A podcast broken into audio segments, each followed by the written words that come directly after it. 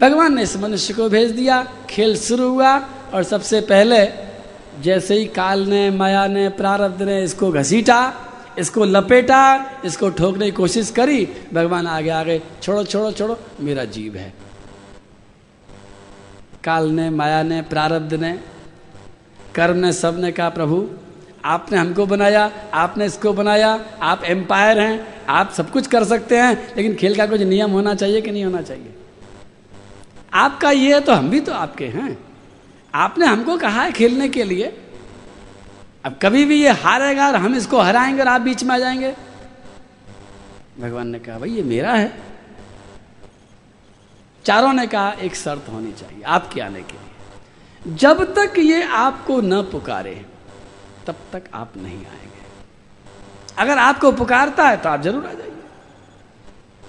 जैसे ही आपको पुकारेगा आपको आने का पूरा अधिकार है लेकिन जब तक ये आपको नहीं पुकारेगा, तब तक आपसे विनती है, प्रार्थना एक नियम बना दीजिए कि आप मत आइए, ताकि खेल आगे बढ़े। नहीं तो खेल होगा ही नहीं। आप बीच में आ जाओ, खेल बंद कर दोगे तुरंत। भगवान ने कहा, बिल्कुल ठीक बात है। मैं इस मनुष्य की स्वतंत्रता का आदर करता हूँ। वास्तव में मैं तब तक नहीं आऊँगा जब तक ये मुझे बुलाएगा अरे बिना बुलाए किसी घर जाना अच्छी बात है क्या? सभ्यता ये कहती है कि भाई घर के दरवाजे के आगे आप बाहर खड़े हो जाओ, बैल बजाओ, ज़बरदस्ती थोड़ी घुस जाओगे। इतनी सभ्यता तो मनुष्य में होती है तो भगवान ने भी सभ्यता का पालन किया है कि भाई मैं बैल तो बजाता रहूँगा, मैं घंटी बजाता रहूँगा, और घंटी से नहीं सुना तो घंटा भी बजाता रहूँगा। मैं तरह तरह से इसको इशारा करता रहूँगा, लेकिन जब तक ये स्वयं मुझे बुलाएगा नहीं, तब तक मैं नहीं आऊँगा बस ये नियम बन गया। आपसे अगर मैं सवाल पूछूँ तो आप मुझे मालूम है अच्छा जवाब देना पसंद करेंगे। एक बात बताओ, पूछ रहा हूँ, भगवान सब जगह रहता है या खाली मंदिर में रहता है? हाँ ऐसे पटाख जवाब देना, देर मत लगाना। भगवान सब जगह रहता है ना? अच्छा भगवान सब कुछ जानता है या उसकी जानकारी की क्षमता अब आजकल धीरे धीरे कम होती जा रही है? सब जानता है। बहुत अच्छा जवाब दिया आपने। भगवान सब जगह रहता है, भगवान सब कुछ जानता है। तीसरा सवाल पूछता हूँ कि भगवान सब कुछ कर सकता है या उसके हाथ पैर में अब आजकल दमी नहीं रह गई है? सब कुछ कर सकता है। बहुत सही जवाब दे रहे हो आप तो वास्तव में। ठीक ठीक जवाब है आपके सब चौथा सवाल और पूछ रहा हूँ, भगवान के हृदय में करुणा है या भगवान कसाई बन गए हैं? करुणा है, ये सही जवाब दिया, बिल्कुल सही जवाब दिया। ताली बजाओ भैया इनके लिए तो एकदम सही जवाब दिया। अब पांचवा सवाल, थोड़ा सा कठिन, लेकिन उसका जवाब तो आराम से आप दे दोगे कि आज का इंसान बहुत ज़्यादा सुखी है या बहुत ज़्यादा दुखी है? आपने सही जवाब दिया मैं बहुत खुश होता हूँ। लेकिन ये पाँचों के पाँचों जवाब आपस में एक दूसरे से टकरा रहे हैं। अगर इंसान दुखी है तो भगवान को मालूम है। आपने कहा था भगवान जानते हैं। भगवान जानते हैं और सब जगह रहते हैं उनको आने के लिए फ़्लाइट पकड़ने की भी ज़रूरत नहीं है। जब सब जगह भगवान रहते हैं और सब कुछ जानते हैं और वो कसाई भी नहीं है आपने भी, भी कहा कसाई नहीं है करुणा के सागर हैं। और ये भी कहा कि सब कुछ कर सकते हैं। तो बस वही सवाल उठता है कि फिर सारे इंसानों के दुख दूर क्यों नहीं कर देते?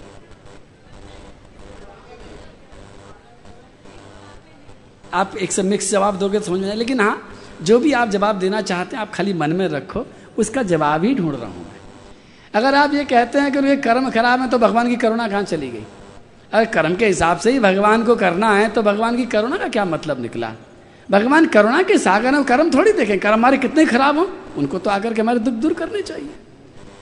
अगर उनको सब जगह नहीं रहते तो पता लगे कि साहब वो यहाँ आ ही नहीं सकते और ट्रेन ही नहीं मिल रही उनको आने की तो क्या करें, रिजर्वेशन नहीं मिला उनको? लेकिन आपने कहा सब जगह रहते एक घटना घटी थी एक बार। मैं उस घटना को याद करता हूँ, आप सब जानते हैं उस घटना को। कौरवों की सभा में द्यूत क्रीड़ा हो रही थी। चौपड़ खेलते खेलते जुआ खेला जा रहा था और पांडवों ने जुए में दाव पर लगाया था द्रौपदी को। ध्यान आई बात? और द्रौपदी को हार गए थे। और हारने के बाद में दुशासन को भेजा था, दुर्योधन ने कि जाओ बाल पकड़ कर घसीट करके लाओ और हमारे सामने नंगा करो और मेरी जान पर बैठाओ उसको। और दुशासन उस भरी सभा में द्रौपदी को बाल पकड़कर घसीटता हुआ ला रहा था। एक वस्त्रा द्रौपदी थी साम्राज्य थी। मूर्धाभिषेक हुआ था उसका। यज्ञोद्भवा थी। और भगवान की सखी थी। कोई साधारण औरत नहीं थी। नास्तिक नहीं थी। भगवान से प्रेम करने वाली, भगवान का अनुराग करने वाली, भगवान की रिश्तेदार भी थी, भगवान की सखी थी। और उस भगवान की सखी को, भगवान की उस रिश्तेदार को आज एक आदमी बाल पकड़ कर घसीट करके ला रहा है। और भगवान कुछ नहीं कर रहे हैं। क्या भगवान वहाँ नहीं है? भगवान तो वहाँ होने चाहिए। क्या भगवान को मालूम नहीं है? क्या भगवान का दिल कट पत्थर का हो गया? फिर हुआ क्या? और वह द्रौपदी चारों तरफ़ देख रही है। दुर्योधन दुशासन अपने पाँचों पतियों को देख रही है, बैठे हैं, मुकुट उतरा पड़ा है, दूर उन्होंने हथियार रखे हुए हैं और सिर झुका रखा है। धृतराष्ट्र को देख रही है। ससुर साहब है। दिखता नहीं है, लेकिन सुनाई सब कुछ पड़ता है। सबसे पहले तो उसने उसी को ललकारा। पिताश्री, आपको दिखता तो नहीं, लेकिन आप सब कुछ सुन रहे हैं और सब कुछ सुनने के बाद में आप इसे रोक नहीं रहे हैं। विश्व पितामह, उनको फटकारा। आप अखंड ब्रह्मचारी व्रत का पालन करने वाले, आपके सामने आपकी कुल बधु निर्वस्त्र होगी और आपका अखंड ब्रह्मचर्य व्रत बना रहेगा। कुलगुरु धौम्य कृपाचार्य, द्रोणाचार्य। कोई कुछ नहीं बोल रहा है। सबके सब चुपचाप देख रहे हैं तमाशा। अंत में युधिष्ठिर को ललकारा। धर्म का ढकोसला करने वाले युधिष्ठिर, धर्म पत्नी दाव पर लगाने की चीज़ होती है। पत्नी की रक्षा करने के बजाय तुमने उसको बेच दिया। यही धर्म होता है। युधिष्ठिर जी चुपचाप बैठे। गांडीधारी अर्जुन, कहाँ तुम्हारा गांडी? अर्जुन भी चुपचाप बैठा है। गदाधारी भीम भीम का जब नाम लिया उस द्रौपदी ने तो भीम को क्रोध आया। भीम ने धीरे से हाथ सरकाया गदा की तरफ़। गदा थोड़ी दूर पड़ी थी।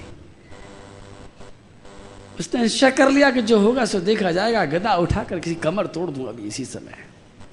भाड़ में जाए धर्म। जैसे उसका हाथ आगे की तरफ़ सरकता देखा, युधिष्ठिर जी ने, युधिष्ठिर ही मरी चुपचाप बैठा रहे भीम ने कहा, दादा, आप हमसे बड़े हैं, सबसे बड़े हैं, हम आपकी इज़्ज़त करते हैं। आपने बिना पूछे द्रौपदी को दाव पर लगा दिया। हमने कुछ नहीं बोला। लेकिन इस समय ललकार रही है, दुत्कार रही है, फटकार रही है, आपके शरीर में खून नहीं है क्या? आपका धर्म आप संभाल करके रखो। एक बार मैं इसको बताता हूँ दुष्ट को। युधिष्ठिर जी बोले, भीम, मैंने द्रौपदी को दाव पर नहीं लगाया। भीम ने कहा, तुमने द्रौपदी को दाव पर नहीं लगाया तो फिर आपने क्या किया?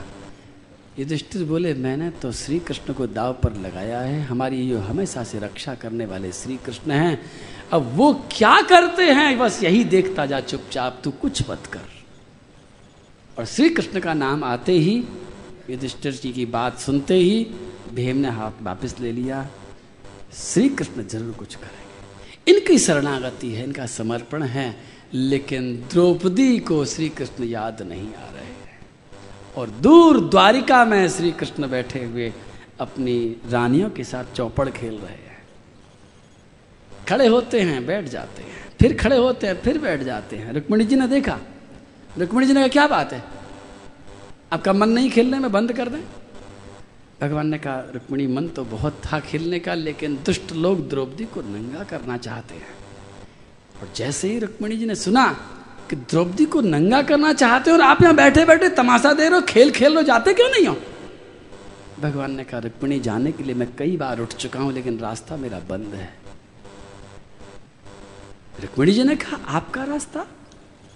अरे, आप तो गरुड़ पर बैठ करके जाने वाले हो। गरुड़ का रास्ता आज तक कोई बंद नहीं कर पाया। और आप तो सर्वव्यापक हो। आप तो अंतर्यामी हो, आप तो कण कण में रहते हो, आपको जाने के लिए रास्ते की ज़रूरत कहाँ से पड़ने लग गई? भगवान ने कहा, रुक्मणी, मेरा रास्ता पहाड़ नहीं रोक सकता। मेरा रास्ता काल और कर्म नहीं रोक सकते। मेरा रास्ता माया नहीं रोक सकती। मेरा रास्ता कोई दुष्ट नहीं रोक सकता। मेरा रास्ता रोकने वाला जीव स्वयं होता है। जब तक वो मुझे बुलाता नहीं तब तक मैं नहीं जा सकता। मैं दुखी हो रहा हूँ। मेरा मन नहीं लग रहा खेल में। मेरी प्रिय सखी है। मैं उसे बहुत प्रेम करता हूँ। और आज सबके बीच में उसको नंगा किया जा रहा है, मैं क्या करूँ? लेकिन रुक्मिणी, आज वो उन सबको तो बुला रही है जो कुछ नहीं कर सकते हैं। लेकिन जो मैं, कृष्ण परमात्मा सब कुछ कर सकता हूँ, मेरे को ही भूल गई है। अब आपसे एक सवाल पूछता हूँ। उधर ईश्वर परेशान है, इधर जीव परेशान है। जीव की अपनी मजबूरी है कि उसके दिमाग में से कृष्ण निकल गया है। और ईश्वर की अपनी मजबूरी है कि जब तक वो बुलाएगा नहीं, तब तक वो आएँगे नहीं। अब आप बताओ, ऐसे में कौन क्या कर सकता आपने जो जवाब दिए थे, बिल्कुल ठीक दिए थे। भगवान सर्वव्यापक हैं। भगवान करुणा की सागर हैं। भगवान सर्व समर्थ हैं। और भगवान को सब कुछ पता भी है और इंसान दुखी भी है। लेकिन मैं कहता हूँ, इस घटना से आपको पता चलेगा कि इंसान से कई गुना ज़्यादा तो भगवान दुखी हैं। क्योंकि वो देख रहे हैं कि मेरा जीव भटक रहा है, रो रहा है, पीड़ित हो रहा है। और मुझे नहीं बुला रहा। इस भगवान की पीड़ा को और जीव की पीड़ा को कौन मिटा सकता है? एक जना है। एक जना है जो इन दोनों को जोड़ सकता है, उसी को हम गुरु कहते हैं। भगवान को अधिकार नहीं है कि जीव से कहे कि तू मुझे याद कर। नहीं है उसको अधिकार। और जीव के पास सामर्थ्य नहीं है भगवान को याद करने की। यहीं पर गुरु का दायित्व तो शुरू होता है, गुरु की भूमिका शुरू होती है, और गुरु का सबसे बड़ा कार्य यही है कि उस भूले हुए जीव को याद दिला दे कि तू भगवान का है, तू सबको छोड़, भगवान को याद कर। और द्रौपदी के प्रसंग में रुक्मिणी जी गुरु रूप में आती हैं और खुद खड़ी होकर के वहीं से रुक्मिणी द्रौपदी जी को आदेश देती हैं, मन से संकल्प करती हैं, द्रौपदी भूल जा देव राज्यों को, राजाओं को, गुरुजनों को, सबको भूल जा, केवल कृष्ण को याद कर। और रुक्मिणी जी की कृपा से द्रौपदी जी को भगवान की याद आई। उसने एक हाथ ऊपर किया। कृष्ण कृष्ण, द्वारिका वासन, देव देव जगत पते। आप मेरी रक्षा कीजिए, प्रभु। होठ हिले, गले से आवाज़ निकली। रुक्मणी जी दूर से देख रही हैं। रुक्मणी जी ने कहा, कन्हैया, जाओ, बुला रही है द्रौपदी। भगवान ने कहा, मेरे पास आवाज़ ही नहीं आई अभी द्रौपदी की। क्यों आवाज़ नहीं आई? भगवान ने कहा, रुक्मणी, मुझे होठों की आवाज़ नहीं आती है। मुझे गले की आवाज़ सुनाई नहीं पड़ती है, मुझे तो हृदय की आवाज़ आती है। तब मैं जाता हूँ और इस समय द्रौपदी का मुँह तो बोल रहा है। गला भी बोल रहा है, लेकिन उसका हृदय नहीं बोल रहा है। आपको कैसे मालूम हृदय नहीं बोल रहा? भगवान ने कहा, मैं तो हृदय में ही रहता हूँ। मुझे धोखा कैसे दे सकता है कोई? हृदय बोलेगा तो सबसे पहले मैं सुनूँगा। और देखो, तुम्हें दिखाता हूँ रुक्मणी, अभी उसने एक हाथ ऊपर उठाया है, दूसरे हाथ से अपने साड़ी के पल्लू को पूरी ताकत से पकड़ रखा और जब तक द्रौपदी को अपनी ताकत पर भरोसा है, तब तक गोविंद पर भरोसा नहीं हो सकता। तब तक मैं नहीं जा सकता।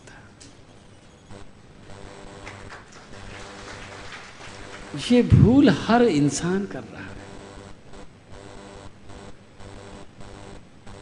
और रुक्मणी जी ने फिर दोबारा से एक और आशीर्वाद दिया, एक और संकल्प किया, एक कार्य और किया।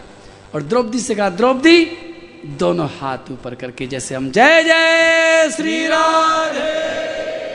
दोनों हाथ ऊपर करने का अर्थ यही है कि अब हम सारी, हम समर्पण कर रहे हैं भगवान के चरणों में। अब जो भी करेंगे, प्रभु करेंगे।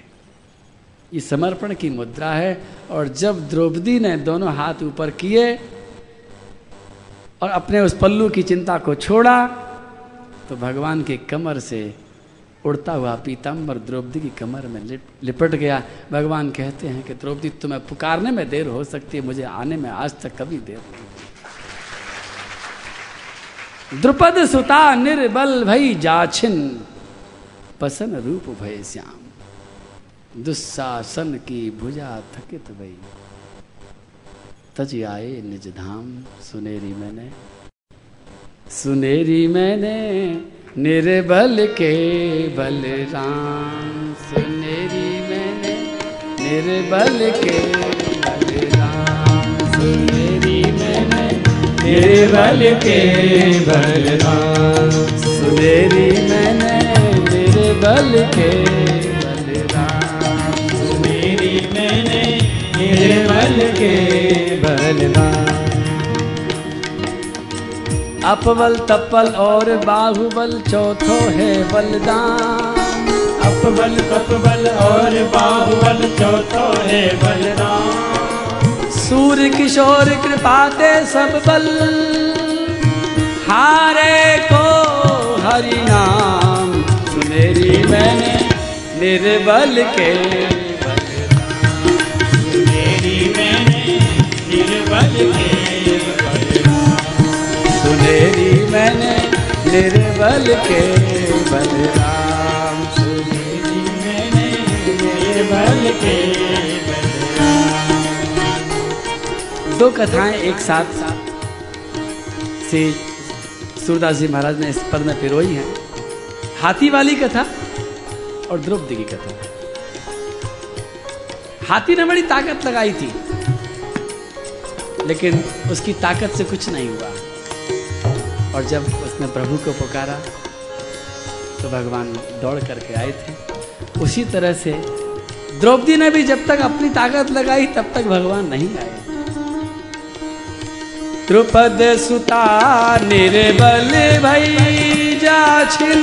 द्रुपद सुता निर्बल भई द्रुपद सुता निर्बल भई द्रुपद सुता निर्बल भई तज आए निज धाम निज धाम दुशासन की भुजा थकित भई। दुशासन की बसन रूप भय श्याम। सुनेरी मैंने निर्बल के बलराम सुनेरी मैंने निर्बल के बलराम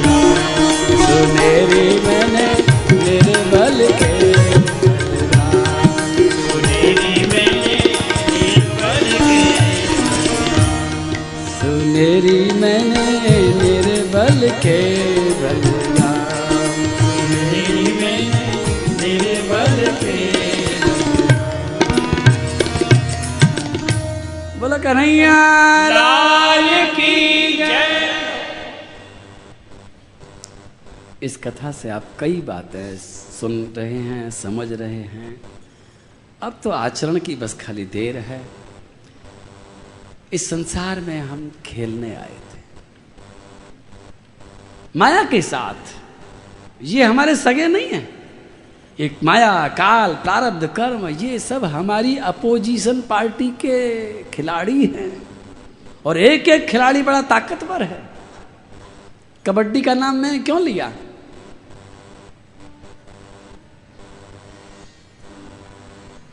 जल्दी बैठ जाओ। ये लगता है रिश्वत दे के अंदर आ जाएगा क्या? है, रिश्वतखोरी तो नहीं चल रही यहाँ कहीं कायदे से तो इनको अंदर आने का अधिकार नहीं होना चाहिए। अब एक बात बताओ, अगर ये फ़्लाइट होती तो इनको मिल जाती क्या? फ़्लाइट तो तीन बजे उड़ गई अब ये सवा चार बजे पहुँचे हैं, बताओ क्या करेंगे? क्या क्या समझ में आएगा इनके? अब मैं जो बोलूँगा इनकी समझ में आ ही नहीं सकता। मैं कहूँ, खिलाड़ी, ये कहेंगे, पता नहीं कौन सा खिलाड़ी। मैं खेल खेलना है, इनके समझ में नहीं आएगा। यही दिक्कत है। हमने भागवत कितना सस्ता बना दिया है कि चाहे जब जाओ चाहे जब आओ एक बात पूछता हूँ आपसे बीच में ही, कि किसी भी इंजीनियरिंग कॉलेज में, किसी भी मेडिकल कॉलेज में जब सेशन शुरू हो जाता है तो क्या उसके पंद्रह दिन बाद में एडमिशन मिल जाता है? डॉक्टर साहब, मिलता है क्या? जबकि आप कहते हैं कि वो एक छोटी सी विद्या सिखाते हैं। क्या सिखाते हैं? जहाँ जीवन की सारी की सारी गुत्थियों को सुलझाना सिखाया जाता है, वहाँ पर हम समय से नहीं पहुँचते हैं। जबकि आप फ़ीस नहीं ली जा रही है। और शायद इसीलिए नहीं पहुँचते कि फ़ीस तो लेनी है, मुफ़्त में मिल रहा है तो मुफ़्त तो हमेशा में मुफ़्त का माल तो ऐसे होता है। मेरी विनती है सभी कार्यकर्ताओं से, सभी व्यवस्थापकों से कि भाई थोड़ा सा थोड़ा सा कठोर बन जाओ। जो समय से पीछे आम है, उनको मत घुसने दो अंदर। मैं भी व्यवधान में आता हूँ, देखो, तीन चार मिनट तुमने खराब कर दिए। और चार मिनट को मैं चार मिनट नहीं कहता हूँ, ध्यान रखना। मैं चार मिनट को 240 सेकंड की तरह देखता हूँ। 240 सेकंड खराब हो गए हैं। और 240 सेकंड खराब नहीं हुए हैं। अब गिनती पता नहीं कहाँ तक पहुँच जाएगी। चार मिनट का गुणा कर दो जितने लोग बैठे हैं सब में। अब कम से कम एक हज़ार लोग बैठे हैं और चार में गुणा कर दो चार हज़ार मिनट खराब हुए हमारे। सबके तो खराब हो गए। खाली मेरे थोड़ी खराब हुए। भाई आप भी तो अपना ज़रूरी काम छोड़ करके बैठे हैं। फालतू थोड़ी हैं कोई। समय की बात भागवत बड़ी बारीकी से करती है। तृतीय स्कंद में, समय को ऐसा नापा है भागवत ने। आह। बिना मशीन के नाप दिया है। बिना घड़ी के नाप करके दिखा दिया है। और आपको बता दूँ कि कितना नैनो सेकंड नापा है। आप कभी अपने कमरे में खिड़की के पास जब बैठते हैं और खिड़की से जब सूरज की रोशनी आ रही हो तो उस समय ध्यान से देखना कि छोटे छोटे कण उड़ते हैं। उसमें सबसे छोटा कण उड़ता दिखाई पड़ता है। उस छोटे से कण को सूरज की रोशनी जितनी देर में पार करती है, भागवत ने उस समय को भी नाप डाला है। आज नहीं, हज़ारों साल पहले नाप डाला है। समय क्या है? समय भगवान का रूप है। काल देव है। समय की इज़्ज़त हम नहीं करेंगे, ये काल हमें रगड़ देगा। अभी मैंने कहा कि चार खिलाड़ी में समय भी एक खिलाड़ी है। माया है, कर्म है, प्रारब्ध है और काल है। जिस काल को हम किल करने की सोचते हैं, क्या कर रहे हो? ताश खेल रहे हैं। क्यों खेल रहे हो? बोले, टाइम को किल करना है। टाइम कटता नहीं है, टाइम काट रहे हैं। अरे, टाइम एक दिन तुम्हें काट डालेगा। काल तुम्हें रगड़ देगा।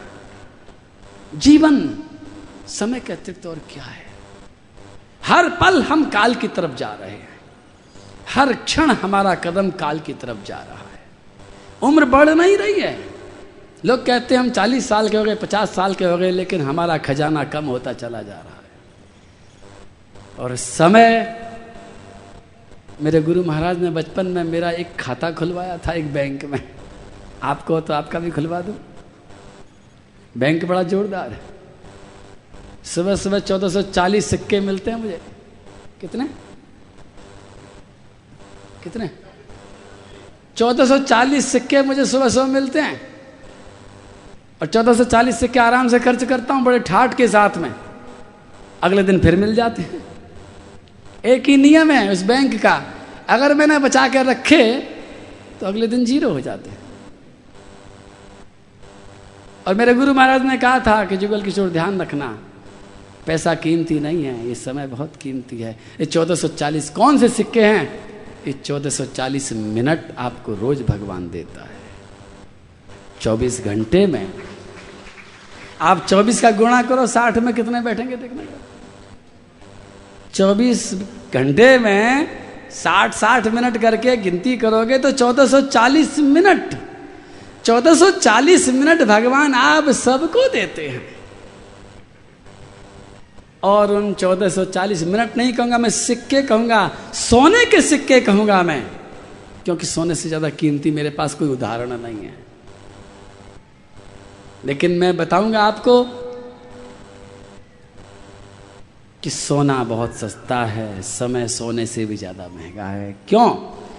क्योंकि आप पाँच मिनट भी करोड़ों रुपए खर्च करके पैदा नहीं कर सकते कोई कितना ही बड़ा पैसे वाला है, वो 24 घंटे से 25वां घंटा पैदा नहीं कर सकता। जब मौत सामने आती है तो दस हज़ार करोड़ रुपए खर्च करके भी एक घंटा बढ़ा नहीं सकते हो आप। तो अब आप बताओ कि पैसा ज़्यादा कीमती है या समय ज़्यादा कीमती है? लेकिन एक बात पूछ लो, नाराज़ तो नहीं होगी? पूछ लो? अरे डर गए तुम तो। पूछ लो? अच्छा एक बात बताओ कि आपके घर में आप हिसाब किताब लगते हो ना? पैसे का? इतने रुपए कमाए, कहाँ गए? कहाँ खर्च हुए? अरे, पचास हज़ार की इनकम हुई थी। टेंशन हो जाती कि हिसाब नहीं मिल रहा। आपने उस पैसे का हिसाब रखने के लिए मुनीम लगाया अकाउंटेंट लगाया कंप्यूटर लगाया, उसके अंदर टेली नाम का सॉफ्टवेयर लगाया दस तरह के कर्मचारी रखे के पैसे का हिसाब रख देना, पाई पाई का। लेकिन आपसे पूछता हूँ कि आपके समय का हिसाब आपने कितना रखा? उसमें कितने आदमी लगाए आपने? एक भी नहीं। मैं आपसे पूछूँ कि आपके जीवन का इस समय कहाँ खर्च हुआ? आपके कोई हिसाब नहीं है।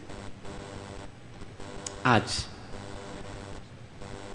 कोई बुरी बात नहीं है। जो हो गया सो हो गया, लेकिन आज से अगर भागवत को आप थोड़ा सा प्रणाम करते हैं और भागवत की बात मानते हैं तो भागवत शुरू में ही कहती है कि समय, ये काल देव हैं। इस समय का सदुपयोग करना सीखो।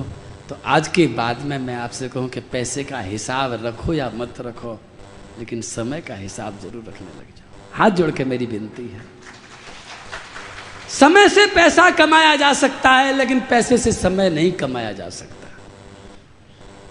पैसे की रीसेल वैल्यू समय के सामने कुछ भी नहीं है। समय बहुत कीमती है और समय रुकता नहीं है, फिसलता चला जाता है।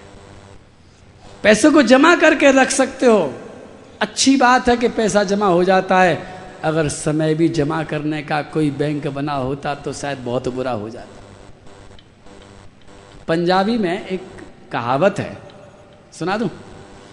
खांदा पींदा आएदा, बाकी अहमद साहेदा। पंजाबी में एक मेरे बड़े महाराज जी, उन्होंने सुनाई थी। खांदा पींदा आएदा, बाकी अहमद साहेदा। गाँव में एक अहमद साहब नाम का अहमद शाह, एक डाकू आता था और गाँव को लूट के ले जाता था।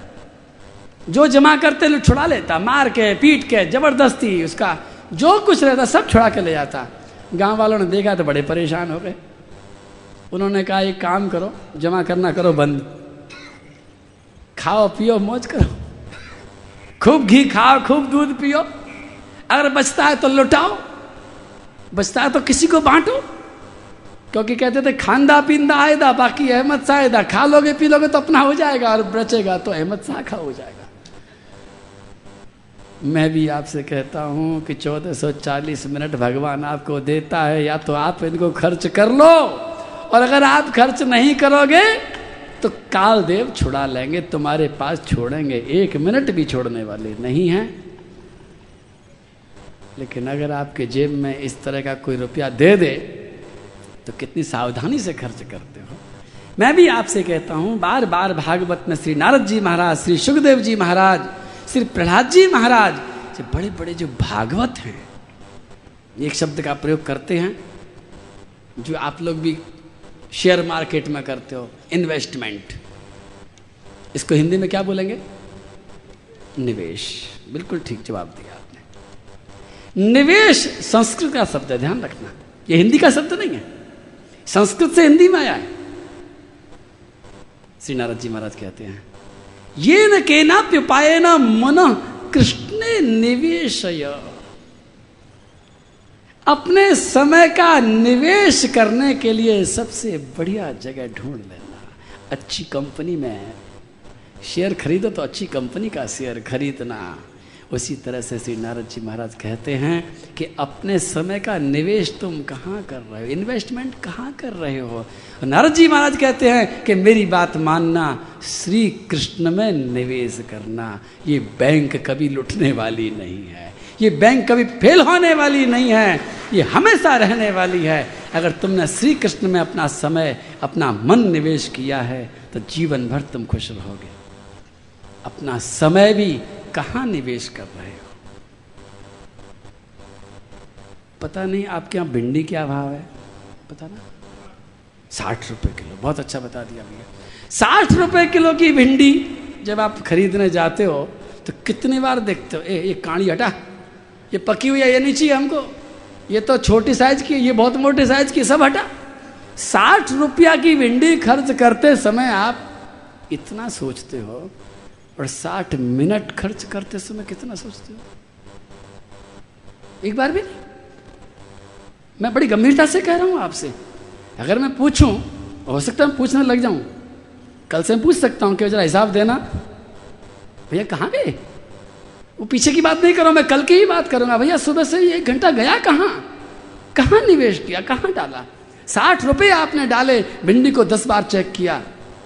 लेकिन साठ मिनट खर्च करते समय आपने एक बार भी अपने दिमाग से नहीं पूछा कि ये जो हम खरीद रहे हैं, ये काढ़ा है, कि पका हुआ है, किसकी सब्ज़ी बनेगी कि नहीं बनेगी?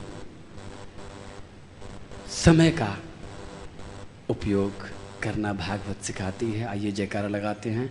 बोलो, भागवत भगवान की जय। माया है, काल है, प्रारब्ध है और समय है। ये खिलाड़ी है।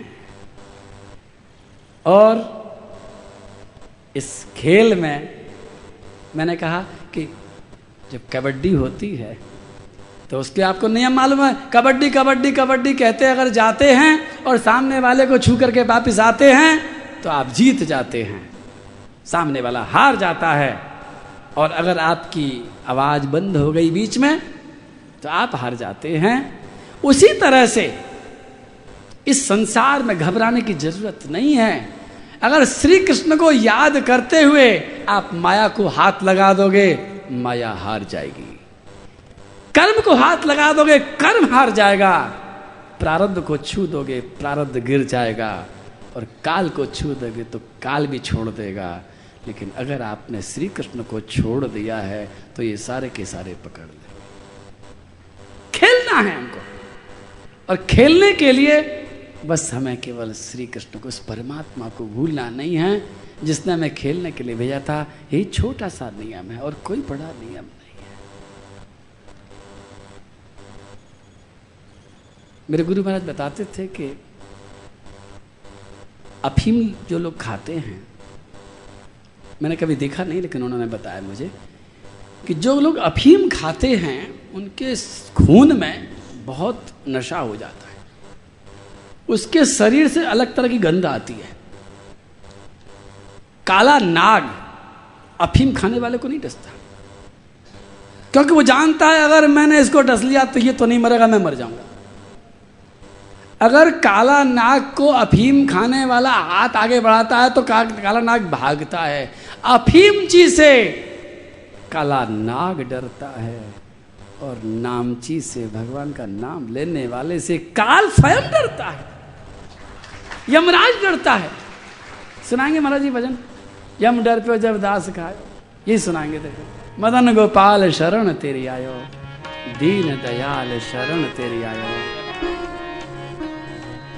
जे, नर विमुख भय गोविंद सो जन्म अनेक महा दुख पायो। श्री भट्ट के प्रभु दियो अभय तब यम डर प्यो जब दास।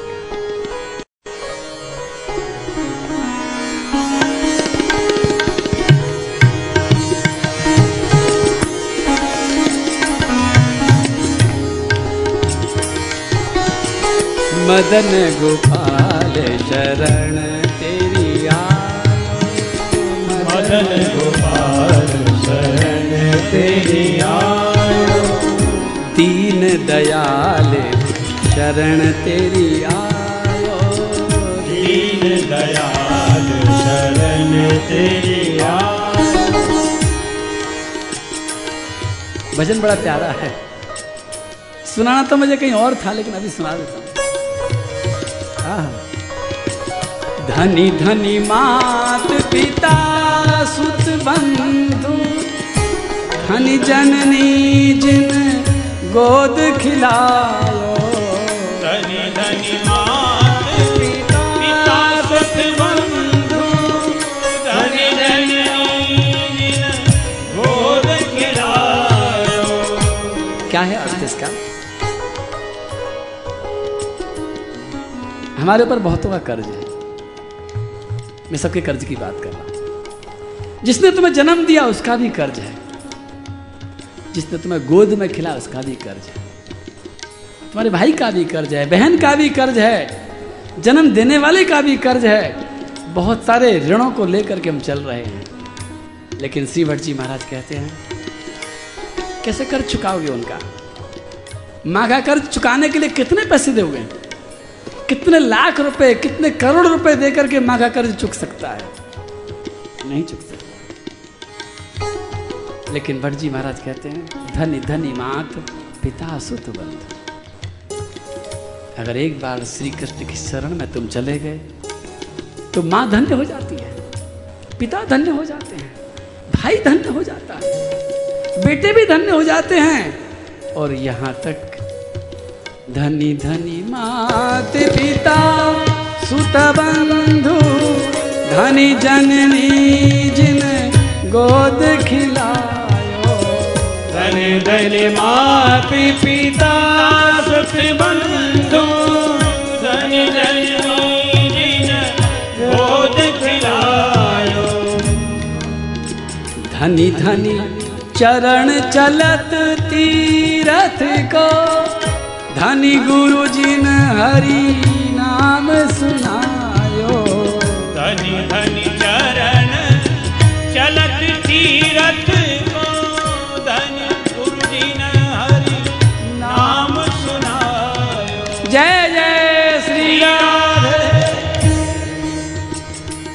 धन्य हो जाता है जब शरणागति पूर्ण होती है। गुरुदेव, शरणागति का प्रारंभ करते हैं, मंत्र देते हैं, दीक्षा देते हैं, उसमें उसको शरण में जाने का रास्ता दिखाते हैं, प्रभु के चरण में चलो। लेकिन गुरु जी उस दिन धन्य होते हैं, जिस दिन शिष्य भगवान के शरण में पूरी तरह चला जाता है।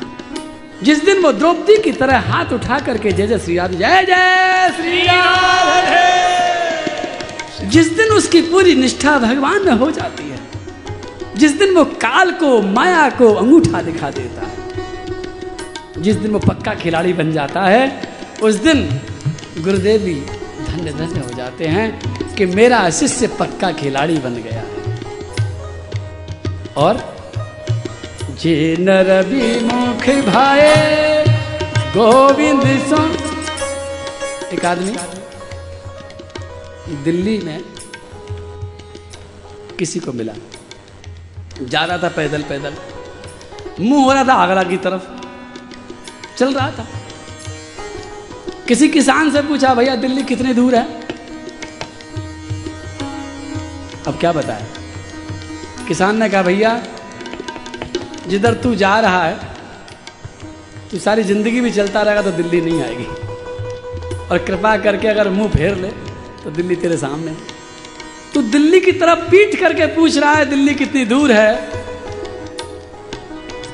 उसी तरह से हम सूरज की तरफ़ पीट करके पूछते हैं, सूरज का प्रकाश कितनी दूर है? जेनर विमुख भय गोविंद सो। जन्म अनेक महादुख पाए। जे नर विमुख भय गोविंद सो। जन्म अनेक महादुख पायो। ये नर विमुख गोविंद सो जन्म अनेक महादुख पायो। जिन्होंने भगवान की तरफ़ पीठ कर रखी है विमुख हो गए। बोले भैया वो तो बड़े दुख पाएँगे ही पाएँगे। और श्री भट्ट के प्रभु दियो अभय कर। यम डर प्यो जब दास कायो। श्री भट्ट के प्रभु दियो अभय पद। श्री भट्ट के प्रभु दियो अभय पद। यम डर प्यो जब दास कहायो यम डर प्यो जब दास कहायो मदन गोपाल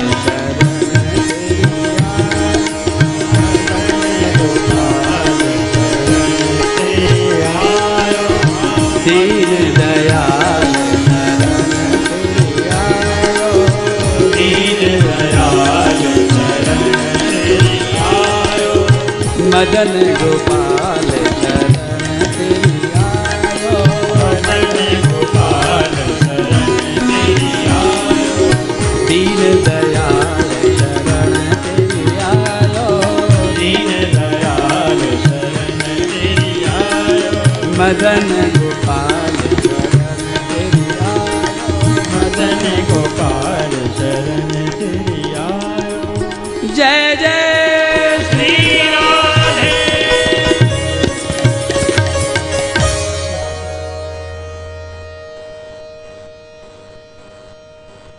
काल का देवता यमराज।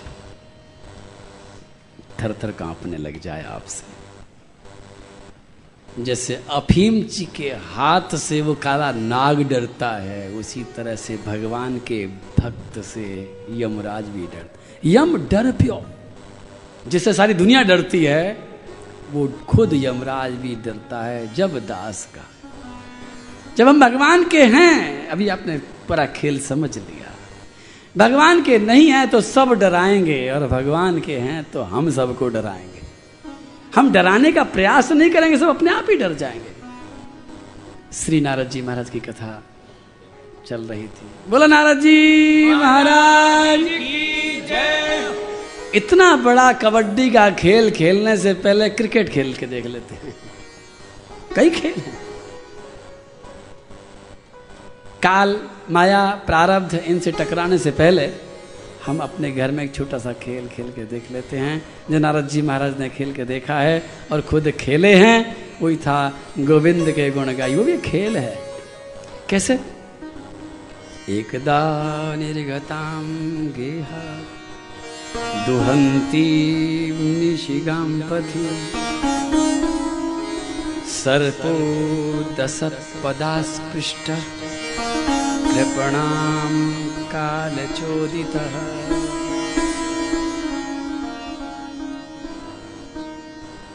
माँ ने देखा नहीं, जा रही थी रात को, सांप ने काट लिया, माँ मर गई है। जीवन में जब भी कोई दुर्घटना घटती है तो माया की बल्ले से लग करके गेंद उछलती है। और क्योंकि वो माया की गेंद है, हमें भटका देती है। हम उस गेंद को लपकने के बजाय दूसरे के सिर पे मारने की कोशिश करते हैं। उस गेंद का नाम है दोष की गेंद। अंग्रेज़ी में कहूँ तो ब्लेम। जब भी कोई घटना घटती है, बुरी, अच्छी नहीं, जब भी कोई दुर्घटना घटती है तो एक गेंद उछलती है कि दोष किसका? ये दोस्त की गेंद उछली है। और हम कोशिश करते हैं कि ये दोष किसी न किसी को दे दे। ये हमारी तरफ़ ना आ जाए कहीं। जबकि नारद जी महाराज ने सिखाया कि जब भी दोष की गेंद उछले तो इसको कैच कर लो और कैच आउट कर दो। इसी को हमें कैच आउट गेम कहते हैं। कभी खिलाएँगे पर कैच आउट अगर तुमने इसको कैच कर लिया तो मैं कहता हूँ तुमने माया को आउट कर दिया। और तुमने इसको कैच नहीं किया तो तुम आउट हो जाओगे। अब तक हम उल्टा खेल खेलते आए। अब तक हमको समाज ने यही सिखाया कि कहीं कुछ गड़बड़ हो जाए तो दूसरे के मत्थे पर मर देना, दूसरे को दोष दे देना, अपना बचाव कर लेना। लेकिन श्री नारद जी महाराज का खेल देखो, सांप ने काटा है तो श्री नारद जी महाराज कहते हैं सर्पो दशत मेरी माँ को सांप ने काटा। वर्णन चल रहा है। काटा जब काटा था, अब वर्णन हो रहा है श्री नाराज़ जी महाराज व्यास जी को सुना रहे हैं कि मेरी माँ को सांप ने काटा। अब ब्लेम, यानी दोष दोष किसका? सांप का? सांप ने काटा? नारद जी महाराज कहते नहीं नहीं नहीं, सांप का दोष नहीं है। सर्पो दशत पदास्पृष्ट सांप का दोष नहीं है, मेरी माँ का पैर पड़ गया था, मेरी माँ का पैर छू गया था वो बेचारा सांप डर गया था, वो अपनी रक्षा करने के चक्कर में काट बैठा, दंशन कर बैठा। गलती सांप की नहीं है। माँ मर गई है। और श्री नारद जी महाराज कहते हैं, गलती सांप की नहीं है, गलती मेरी माँ की है। है हिम्मत का काम। और उसके बाद में हिम्मत और आगे करते हैं। श्री नारद जी महाराज कहते हैं कि गलती मेरी माँ की भी नहीं है, कृपणाम। कृपणा का मतलब बेचारी। बेचारी क्यों कह रहे हो नारद जी महाराज? बोले, जब से मैंने भजन करना शुरू किया, तब से उसे मेरी चिंता लगी रहती थी, मेरे ही ध्यान में रहती थी। ध्यान से नहीं चल रही थी। मेरे में ध्यान था, इसलिए गलती मेरी है। बोलो, नारद जी। आपने हॉकी देखी होगी, खेलते हुए, फुटबॉल भी देखी होगा, खेलते हुए, लेकिन ये हॉकी के लिए तो जाना पड़ेगा कहीं पर, लेकिन ये खेल खेलना हो तो कहीं जाने की ज़रूरत नहीं है। अपने घर में ही रोज़ खेल सकते हो। और एक बात ज़रूर बता दूँ कि अगर ये खेल खेलना आप सीख गए हो तो भगवान आपसे प्यार करना शुरू कर देंगे। अगर भगवान का प्यारा बनना है तो कैच आउट कर देना। जीवन में अपना प्रारब्ध अच्छा बनाना है तो कैच आउट कर देना। और इस गेंद को कहीं भी कुछ घटना घट जाए, लपकना कि यह मेरी गलती है। और गलती को अपनी उस बॉल को हाथ में ले करके थोड़ी देर तो संभाल लेना, फिर हाथ दुखने लग जाए तो फिर क्या करोगे? फिर किसको दोगे? ढूंढोगे किसी को? किसी को मत देना। गोल कर देना। और गोल सामने लक्ष्य हमारे सामने है। सब श्री नारद जी महाराज ने क्या कहा? सर्पोदस पदास्पृष्ट कृपणाम। यहाँ तक ठीक है। बिचारी थी, मेरे कारण ऐसा हुआ। लेकिन बाद में उन्होंने वो पूरी की पूरी ज्ञान काल चोदित। श्री कृष्ण की ही लीला थी। जो भी कुछ होता है, वो श्री कृष्ण की कृपा से श्री कृष्ण की लीला से होता है। पहले गेंद को कैच करो, उसके बाद में कन्हैया की गोदी में फेंक दो। बोलो, कन्हैया लाल। अगर ऐसा कर सकते हैं तो हम गोविंद के गुण गाना ठीक ठीक सीख गए हैं। फिर माया आपका बाल बांका नहीं कर सकती है, काल कुछ नहीं बिगाड़ सकता है। अगर ये खेल सीख गए हैं तो आप पूरे संसार में निर्द्वंद होकर के कहीं भी जाएँ, कहीं भी आए, कोई आपकी तरफ़, इन चारों खिलाड़ियों में से कोई हाथ उठा, आँख उठा करके नहीं देखेगा, लेकिन इसके लिए थोड़ी सी हिम्मत चाहिए। अभी तक सीखा है, हमने अपना बचाव करना हमने दूसरों को दोष देना सीखा है और अब हमें भागवत सिखाती है कि दोष लेना सीखो, हिम्मत करो। जो दोष ले सकता है, वो पहलवान होता है, वो हिम्मत वाला होता है और वो भगवान को प्यारा भी होता है और भगवान का निकट भी पहुँच जाता है। श्री नारद जी महाराज ने इसके आगे अपना जीवन वृतांत और सुनाया है कि हे व्यास जी महाराज, इसके बाद में, मैं माँ को ऐसा कहते, ऐसा छोड़ करके भगवान का भजन करते हुए चला गया था। मुझे छोटी सी झलक भी भगवान की प्राप्त हुई, लेकिन उसके बाद में आकाशवाणी ने मुझे बताया कि मैं इस जन्म में भगवान के साक्षात दर्शन नहीं कर पाऊँगा। मैं प्रतीक्षा करने लगा और एक दिन मौत आई, मेरे पास नहीं आई। काल मेरे पास नहीं आया। उस काल ने मेरा एक मनोरथ पूरा कर दिया। मैं इंतज़ार कर रहा था, ये शरीर छूटेगा तो अगले शरीर में मुझे भगवान के दर्शन होंगे। तो मेरी इच्छा पूरी करने के लिए काल देव ने आकर के मेरा वो शरीर समाप्त कर दिया। मेरा आत्म चैतन्य यहाँ से चल करके ब्रह्मा जी के पास पहुँचा। ब्रह्मा जी उस समय सृष्टि का लय कर रहे थे। मैं ब्रह्मा जी के अंदर समा गया और दोबारा जब ब्रह्मा जी के अंदर से मेरा प्राकट्य हुआ तो उनकी गोद से निकला। और तब से मैं नारद के रूप में हूँ। ये बीणा मुझे सरस्वती ने दी है। ये नारद जी, हे व्यास जी महाराज, अब मैं उदास नहीं रहता हूँ। मैं कुछ नहीं करता हूँ। वही पुराना अभ्यास है। गोविंद के गुण गाइए, गोपाल के गुण गोविंद के गुण गाइए, गोपाल के गुण गाइए। गोविंद के गुण गाइए, गोपाल के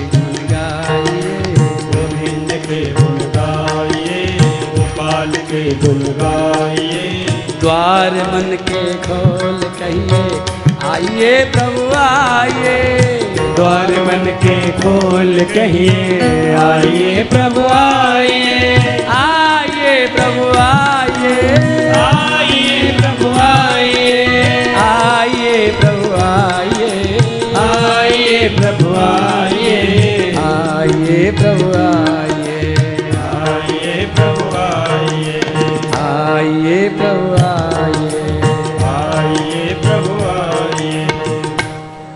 नारद जी महाराज की जय। निर्गते नारदे सूत। भगवान् बादरायण। श्रुतवान् तदभिप्रेतं ततः किं करोद्विभू? नारद जी महाराज के जाने के बाद में फिर फिर क्या हुआ? फिर भागवत का प्रारंभ हुआ। और सबसे पहले एक विचित्र घटना घटी है। इस घटना ने हमारे मन को हिला करके रख दिया।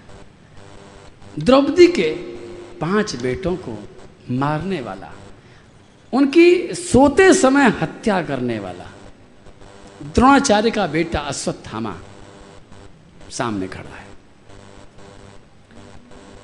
श्री भगवान अर्जुन के साथ जाकर ब्रह्मास्त्र का प्रयोग करके बड़ी मुश्किलों से उसको हरा करके, बंदी बना करके, रस्सियों से बाँध करके अपने उस रथ के पीछे बिठा करके ज़बरदस्ती लाए हैं। द्रौपदी के पाँच जवान, अतिरथी, पराक्रमी, पाँच बेटे सो रहे थे और इसने गर्दन काट दी थी। लड़ाई में नहीं मारा, धोखे से मारा। एक माँ कैसे रो सकती है? कितना रो सकती है? सोचो। और उस समय अश्वत्थामा को जानवर की तरह पटक दिया। हाथ में तलवार दे दी द्रौपदी के में। द्रौपदी, ये तुम्हारे पाँचों बेटों का हत्यारा सामने है। अब ये कहीं नहीं जा सकता, हमने इसको बाँध रखा है। अब तुम चाहे जैसे अपने बेटों का बदला ले सकते एक माँ के सामने अभी अभी ताज़ा ताज़ा खून हुआ है पाँचों बेटों का। हत्यारा सामने जानवरों की तरह बंधा पड़ा है। और एक माँ क्या कहती है? हमारी आशा तो ये है, एक माँ की ममता सिंघनी की तरह टूट करके पड़ेगी, खून पी जाएगी, पता नहीं क्या कर देगी। लेकिन ये भागवत शुरू होती है यहाँ से। द्रौपदी दोनों हाथों को जोड़ती है। तलवार को फेंक देती है, घुटनों को मोड़ करके, घुटनों को ज़मीन पर टेक करके, उस हत्यारे ब्राह्मण को दोनों हाथ जोड़ करके ज़मीन पर माथा टेक करके प्रणाम करती है। और उसके बाद में खड़े हो करके अर्जुन से कहती है, मुच्यता मुच्यता में सब ब्राह्मणों नितराम करो। इसे छोड़ दो। ये ब्राह्मण का बेटा है और ब्राह्मण तो गुरु होता है इससे गलती हो गई है, इसे छोड़ दो। और पाँचों के पाँचों पांडव देख रहे हैं श्री कृष्ण वहाँ खड़े हुए हैं, अर्जुन, भीम, नकुल, सहदेव, युधिष्ठिर सब खड़े हैं। सबके सामने की बात है, सब एकदम सख्ते में आ गए हैं कि यह द्रौपदी को क्या हो गया? सब द्रौपदी को समझाते हैं, मनाते हैं, हत्यारा है, मारेंगे इसको। द्रौपदी कहती, मत मारो इसको। अब आप पूछोगे, महाराज जी, ये कौन सी बड़ी बात ये क्या हो गया है? क्योंकि द्रौपदी का विचार करने का तरीका बदल गया है। जानवर विचार नहीं कर सकता, मनुष्य विचार कर सकता है। लेकिन आज के मनुष्य ने विचार करने की शक्ति को शून्य कर दिया है। कोई बात मन में आई और हमने तुरंत कर डाली, ये जानवरों का लक्षण होता है, ध्यान रखना। बिना विचारे जो करे सो पाछे पछताए। और बोले, विचार कितना करेंगे? बोले, जितने ज़्यादा तुम मनुष्य हो, उतना ही ज़्यादा विचार कर सकते हो। अगर आपके सामने कोई घटना घटी है और आपने उसी समय प्रतिक्रिया कर डाली है, बिना सोचे, बिना विचारे, बिना प्रभु का ध्यान किए, बिना चिंतन किए तो आप गलती ही करेंगे। लेकिन अगर आपने उस समय अपने आप को रोक लिया है एक पल के लिए उस खड्डे में जाने से अपने आप को रोक लिया है अगर।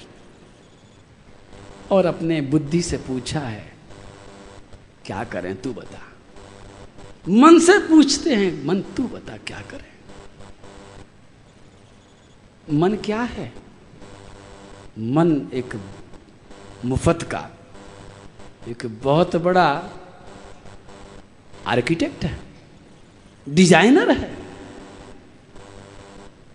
ब्रह्मा जी के बाद अगर सृष्टि करने की किसी की क्षमता है तो मन की क्षमता है। जब आप सो जाते हो तो सपना को कौन बनाता है? कौन सा डायरेक्टर है जो सपनों के ऐसे रंग भर देता है? कैसे कैसे क्या क्या दिखा देता है? कौन है वो? वो ब्रह्मा जी नहीं है, वो मन है। मन की क्षमता बहुत है, इसलिए मन के दुश्मन मत बनना। मन को बस में रखना, मन के बस में मत रहना। हम अभी तक मन के बस में हैं, मन को बस में नहीं रख पाए हैं।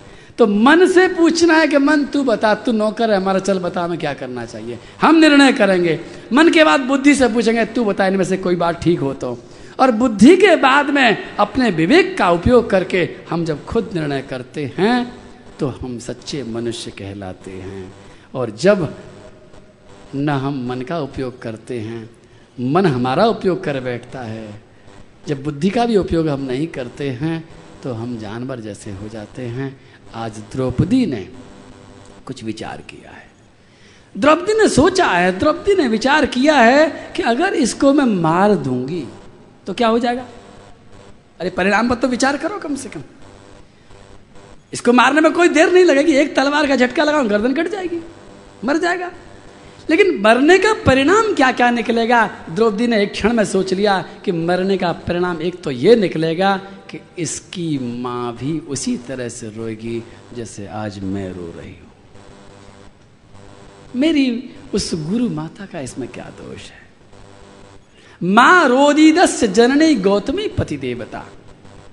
यथा हम मृतवत्सारता, रोदम मिश्र मुखी मोह। ये तो मर जाएगा, लेकिन इसके मरने का जो दुख होगा, किसको होगा? वो मेरी गुरु माता को होगा। उसने तो इसको कुछ नहीं कहा। दूसरा परिणाम, ये मेरे पतियों के गुरु द्रोणाचार्य का बेटा है, जिसके पिता ने मेरे पतियों को धनुर्वेद सिखाया, जिसके पिता ने ब्रह्मास्त्र की शिक्षा अपने बेटे को नहीं दी, मेरे पति को दी। जिसके कारण आज ये पकड़ में आया है। उस गुरु को, उसका बेटा मार करके मैं कौन सी गुरु दक्षिणा दूँगी? तीसरी बात, क्या इसको मारने से मेरे बेटे जिंदे हो जाएँगे? और तीनों बातों का निर्णय तुरंत कर लिया कि न तो मेरे बेटे जिंदे होंगे, न उन गुरु जी की कोई गुरु दक्षिणा दी जाएगी। ज़्यादा से ज़्यादा मेरी गुरु माता रोने लग जाएगी। इसलिए मैं निर्णय करती हूँ, इसको छोड़ दिया जाए। क्यों? पाँचों पांडवों ने कहा, द्रौपदी तुम बिल्कुल गलत कर रही हो, इसको मारना चाहिए। द्रौपदी ने पूछा, नकुल, सहदेव, अर्जुन, भीम, युधिष्ठिर, आपके कितने बेटे मरे? बोले पाँच बोले झूठ बोलते हो। द्रौपदी ने कहा, झूठ बोल रहे हो? तुम्हारा पाँच नहीं मरे, तुम्हारा एक एक मरा, पाँच मरे हैं तो मेरे मरे मैं जानती हूँ, माँ होने के नाते जानती हूँ कि जब एक बेटा मरता है या पाँच मरते, दर्द क्या होता है? जो दर्द आज मुझे मिला है, अब वो दर्द किसी को ना मिले। ये मानवता है। और जो दर्द मुझे मिला है, वो दर्द सबको मिले, ये दानवता है। मानव और दानव में इतना ही।